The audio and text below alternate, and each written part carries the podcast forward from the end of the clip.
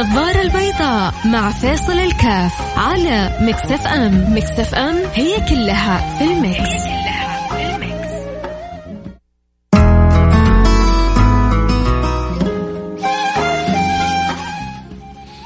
السلام عليكم ورحمة الله وبركاته. سبحان الله أحبتي، الثبات في المواقف من أعجب ما في هذه الحياة. في أناس تيجي أحيان تبغى تثبتهم تحصلهم هم يثبتوك. تشوف أناس يمر مواقف صعبة تقول لازم أوقف جنبهم، تجده مثل الطود، مثل الجبل. فلما يقول لك جبل طويق ما شاء الله. في ناس بالطريقة هذه أنت تبغى يعني تعينهم تثبتهم، تجد إنه هم يثبتوك. أمس سبحان الله، أو بالأصح قبل أمس، ذهبت أعزي أحد الفضلاء في وفاة ابنه. فالمفروض أن نحن نصبره، صح؟ المفروض إحنا نأخذ بيده، المفروض إحنا نشد يعني عضده ونعينه ونعاونه. سبحان الله يا أخي، لما تجد الإيمان كذا في القلب ممتلئ وماخذ مساحة عظيمة، تجده هو اللي يثبتك، تجده هو اللي يذكرك، تجده هو اللي يصبرك، تجده هو اللي يعني يذكرك بما ينبغي تذكره. شيء عظيم سبحان الله. حكيكم أكيد الموقف والقصة بعد الفاصل، تشوفوا كيف سبحان الله. لما يعني أنا مرات سألت والدي، قلت في أي جامعة وأنا صغير، من أي جامعة تخرجت؟ قال لي يا ولدي أنا تخرجت من جامعة الحياة. سمعتوا عن جامعة الحياة؟ كثير من أبائنا وأبائكم تخرجوا منها، ربما ما كانت عندهم شهادات جامعية هي بكالوريوس، لكن عندهم شهادات جامعية من جامعة الحياة. تعلموا فيها وتدقدقوا فيها وتفحصوا فيها وتعبوا فيها وعانوا فيها، وخرجتهم رجال. ولذلك دائما الموفق من وجد أمثال هؤلاء اللي تعلموا في جامعة الحياة وتخرجوا منها. في ناس دخلوا جامعة الحياة بس رسبوا وفشلوا، وفي ناس دخلوا جامعة الحياة وعدوا ونجحوا. هؤلاء تستفيد منهم فائدة عظيمة، هؤلاء تستفيد منهم بشكل جدا كبير. نروح أكيد الفاصل الأخبار ونرجع ونواصل. مريت بتجربة مثل تجربتي. هل اليوم رحت وتصبر أحد وجدته هو يصبرك؟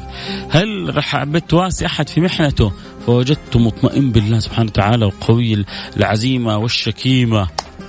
حلوة الشكيمة، الحزيمة والشكيمة والإيمان كذا راسخ ثابت ثبات الجبال ما شاء الله تبارك الله، صافي صفاء البحار، جميل جمال كل معنى منظر جميل ممكن الواحد يشاهده بأم عينه. في ناس كذا سبحان الله تجتمع فيهم الصفات الحلوة هذه. عموما إذا أحد مر بتجربة يا ريت يشاركنا إياها عبر الواتساب على رقم 054-88-11700 054-88-11700. نروح كده فاصل ونرجع نواصل، خليكم معانا لا أحد يروح بعيد.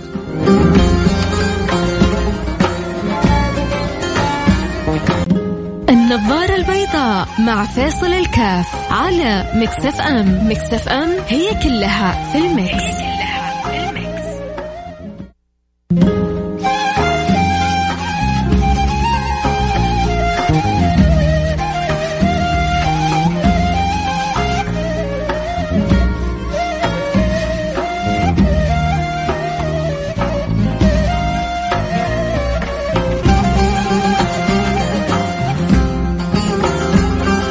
حياكم الله، رجعنا لكم وانا معكم فيصل كاف في برنامج النظارة البيضاء. الجو كأنه اليوم شويه في جدة دافي سبحان الله يا اخي، الجو في جدة متقلب بشكل غير طبيعي. ساعة تشوف جو لطيف، ساعة شويه بيميل حر، ساعة شويه بتشوف في نسمة الهواء. عموما يعني بعلاتها بعيوبها بحرها ببردها حلوة، حلوة على قلوبنا، وكل يعني مدننا حلوة بإذن الله سبحانه وتعالى. نرجع لموضوعنا، موضوعنا الثبات عند المحن أو الثبات عند الأزمات الكلمات سبحان الله. هذا ما يكون إلا من قلوب يعني بالفعل تجد أن الإيمان راسخ فيها. لله ما أخذ لله ما أعطى. رحت أزور أحد الفضلاء الشيخ أحمد طلبة. الشيخ أحمد طلبة عالم جليل في علم القراءات ما شاء الله تبارك الله. لما تجي تقرأ عنده القرآن تتعلم منه شيء كثير من الفضلاء. فبزوره لأنه ابنه توفى وهو رجل ما هو صغير يعني ما شاء الله تبارك الله رجل معمر. ابنه اللي توفى اللي جيت أعزيه فيه عمره ما شاء الله تبارك الله قرابة 52 سنة. فطبعا بيقول لي هذا ابني صاحبي ما هو ابني. و يعني قدر الله أن يكون هو هنا في جدة والابن وفاته في القاهرة ومع يعني والألم أكيد يعتصر في داخله. لكن ما شاء الله تبارك الله بجيت عنده وإذا يعني يحدثني وإنه هذه كلها يعني أسباب والقابض هو الله سبحانه وتعالى والإنسان ما يعرف متى يكون أجله والدنيا يعني ما يتأسف الإنسان ولا يتحسف عليها وكلنا مجموعين هناك. وبعدين بدأ يحكيني كذا عن ابنه وبدأ يجيب لي القصص عن ابنه لدرجة يقول يعني إنه أنا وابني أخذنا الدكتوراه في بيننا 3 شهور وكنا يعني في عمل واحد وفي مكان واحد. وبدأ يقول يعني هذا صاحبي ما هو ابني. فشفت الثبات الجميل وأنا أشعر أن الدمعة تعتصر في عينه وأنا أشعر أنه قلبه جدا متأثر لفراق هذا الابن الصاحب الحبيب. لكن في ناس كذا تيجي تروح عندهم يعطيك التكشيرة يبغى يعيشك الجو إنه جدا متأثر ويبغى يعيشك الجو إنه جدا زعلان. أحيانا بعضهم ما يكون زعلان لكن كيف يعني البرستيج إنه واحد مات عندي أنا ما أكون كذا زعلان الجو إنه ما أكون متأثر. فقد يظهر التأثر. وفي ناس في داخلها تحسبها جامدة وهي تمر مر السحاب. تحسبها جامدة وهي تمر مر السحاب. تشوفه تجلس معاك كالجبل تبغى تصبر وقم هو يصبرك. فحقيقة أن الموقف هذا يعني أثر فيا يعني دائما سبحان الله الإنسان يعني تعرف الآخرين في المواقف. أما في الحياة العامة ما تستطيع أن تعرف الإنسان. سيدنا عمر كان يسأل عن فلان من يعرفه فجاء فلان قال له أنا أعرفه فسأله قال له هل يعني عاشرته هل تاجرت معه يعني كيف تعرفه تعاملت معه بالدينار والدرهم سافرت معه.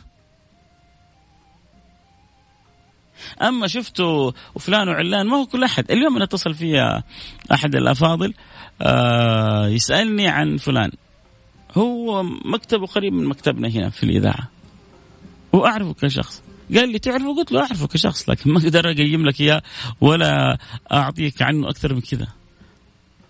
ما تقدر تعرف الإنسان ولا تزكي الإنسان ولا تثني على الإنسان إلا عندما تحتك به عندما تعاشره بالذات أكثر ما يفضح الإنسان الدينار والدرهم. الدينار والدرهم تفضح الإنسان تفضح إيمانياته تفضح صلاته تشعر فيها أنه هذا والله بالفعل مثل ما ينبغي أن يكون وإلا لا والله لك عليه. لأن الدينار والدرهم تبين أخلاقيات الناس. تدخل مع واحد في تجارة تشوف وجه ثاني وين هذا اللي كان بالأمس حبيب قريب سهل سلس. لا عند الفلوس تغير النفوس. الفلوس أحيانا مو بس تغير النفوس أحيانا الفلوس تعمي النفوس. نسأل الله السلامة والعافية.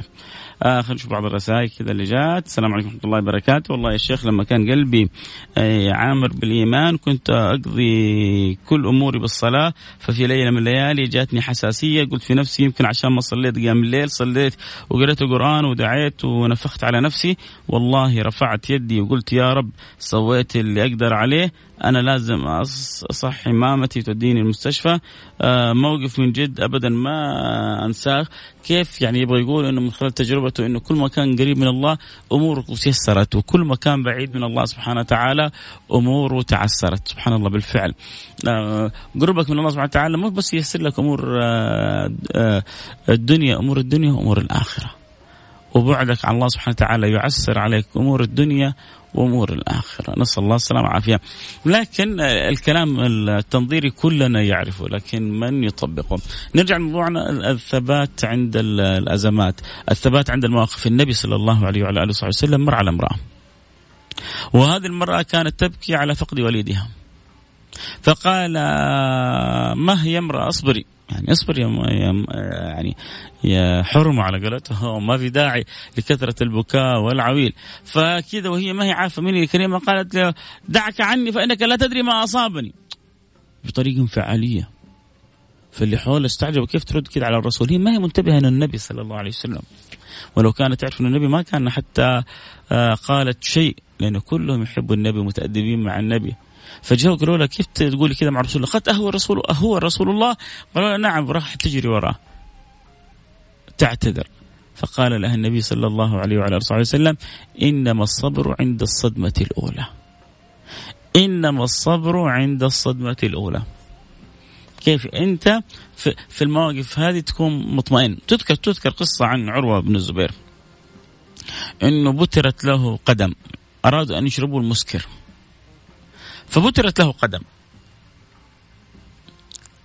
فلما رجع إلى بيته كان عنده ولدين، فسقط أحدهما من الشرفة فمات. وكانوا يقولون نشربك المسكر عشان لما نقطع رجلك ما تشعر. قال ما اعتدت في حياتي أن أشرب المسكر، ولكن إذا دخلت في الصلاة فافعلوا ما تشاءوا. فدخل في الصلاة فعالجوه وعملوا له عملية جراحية وهو في الصلاة وما شعر بشيء. احنا نصلي الذبابة لو مرت درينا بيها، الناموسة لو عدت من جنبنا عرفنا عنها، وهذا تقطع رجله في الصلاة وما درابهم. شيء عجيب. ايوه بالفعل. لا واحد يقول لك كيف، انا شفت بعيني سبحان الله. مرة واحد بيتضارب مع واحد وراسه جات فيه حجرة أيام كنا في المدرسة صغار، وخرج منه الدم، لأنه تركيزه كله مركز كيف يتضارب مع صاحبه، مش شاعر بالدم. لما خلص من المضاربة وبعدين حط يده في راسه وشعر بالدم، بدأ يحس بالألم. طب ليش ما حس بالألم؟ لأنه أول كل تركيزه وتوجهه كان مركز مع الشخص المقابل له، كيف يضربه، كيف ينتقم منه، كيف، فمو شاعر بشيء آخر. شو هذا في كيف إنسان مع إنسان. عروة بن الزبير كل تركيزه كان مع ربه، كيف يتأدب، كيف يقابل الله، كيف يكلم الله، كيف يدخل في الحضرة، كيف يناجي رب العالمين. فلأنه كل تركيزه منصب هنا ما كان يشعر بالأشياء الثانية، فعملوا له عملية جراحية في رجله وما كان شاعر.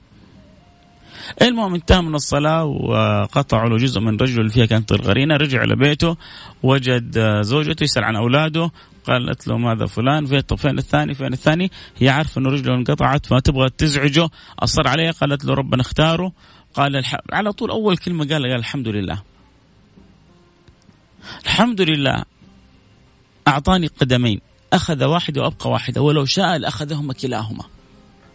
أنت واحد ممكن يقول لي يا رب ليه يا رب، أنا كنت الحمد لله بقدميني وتأخذ مني هذه، واحد ثاني يقول لك هي كلها حقك يا ربي، ومن كرمك أخذت واحدة وخليت لي واحدة، وكنت تقدر تأخذها الثنتين. شوف النظرة الجمالية، شوف النظارة البيضة كيف كان لبسها سيدنا عروة بن الزبير، شوف الحلاوة، شوف المفهوم والمنطق الجميل في التعامل مع الله. رجع إلى بيته حصل ولده مات، الحمد لك يا رب جعلت لي قدمين، أخذت واحدة وأبقيت لي الأخرى، الحمد لك يا رب رزقتني بولدين، أخذت واحد ولو شئت لأخذتهما كلاهما، أخذت واحدا وأبقيت لي واحد، فلك الحمد ولك الشكر. ما في اعتراض، ما في إلا أدب مع الملك الخلاق. الاعتراض ما يعرف طريقه لهم إلا قلوبهم، ما عندهم الأدب مع الله تعالى في علاه. رضي الله عنهم وارضاهم. يا سلام، يا سلام على هذه القلوب التي أكرمت بهذا الرقي، بهذا السمو في الأخلاق، في الأدب. أكيد حنا فاصل سريع ونرجع ونواصل، خليكم معنا لا أحد يروح بعيد. الثبات عند المحن، الثبات عند المواقف دلالة قوة الإيمان. أنت ربما قد تعتريك صدمة، قد يحصل لك موقف، يجيك خبر فصل من وظيفة، يجيك خبر عزيز عليك صار له كذا أو كذا. إيش أول كلمة تنطق بيها؟ مصيبة، صح؟ مصيبة. إيش المفروض نسوي؟ بعد الفاصل إن شاء الله. فاصل نرجع نواصل. أكيد حبي يشاركنا في الحلقة، يرسل رسالة واتساب على رقم 0548811700. بيضاء مع فيصل الكاف على ميكس اف ام. ميكس اف ام هي كلها في الميكس.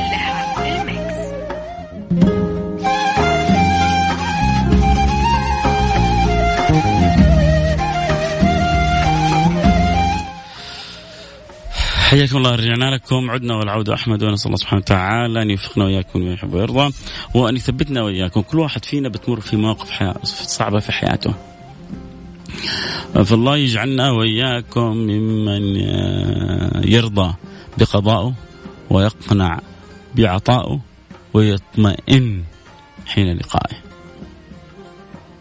اللهم اجعل قلبي مطمئنا بلقائك، قانعا بعطائك، راضيا بقضائك.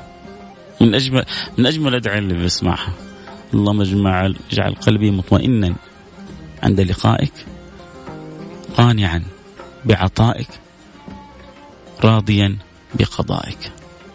راضين بكل ما يأتي منك يا رب العالمين. فهنا أوجه الرضا كيف بتكون؟ في التفاعل مع المصيبة لما تأتي للإنسان. التفاعل مع المصيبة لما تأتي للإنسان بتتفاوت من أحد إلى أحد. التفاعل مع المصيبة لما تأتي للإنسان بتتفاوت من فلان إلى علان. فلذلك اللهم صل على سيدنا محمد. الآية علمتنا تعليم عجيب. الآية بتقول الذين إذا أصابتهم مصيبة قالوا إنا لله وإنا إليه راجعون. الله، فأي حاجة بتجري لهم أول كلمة يقولونها تحصلهم الحمد لله. طيب الحمد لله على النعمة؟ لا، هو الحمد على كل شيء.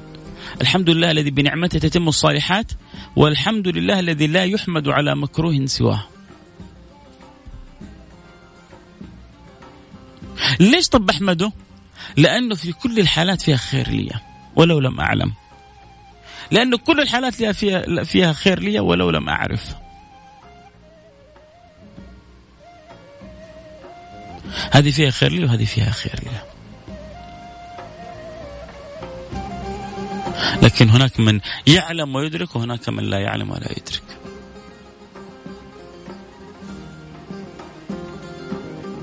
فلذلك دائما السعيد هو الذي يدرك هذا المعنى. عشان كده أنا حختم حلقتي بالآية هذه، أبغى كده تعيشها.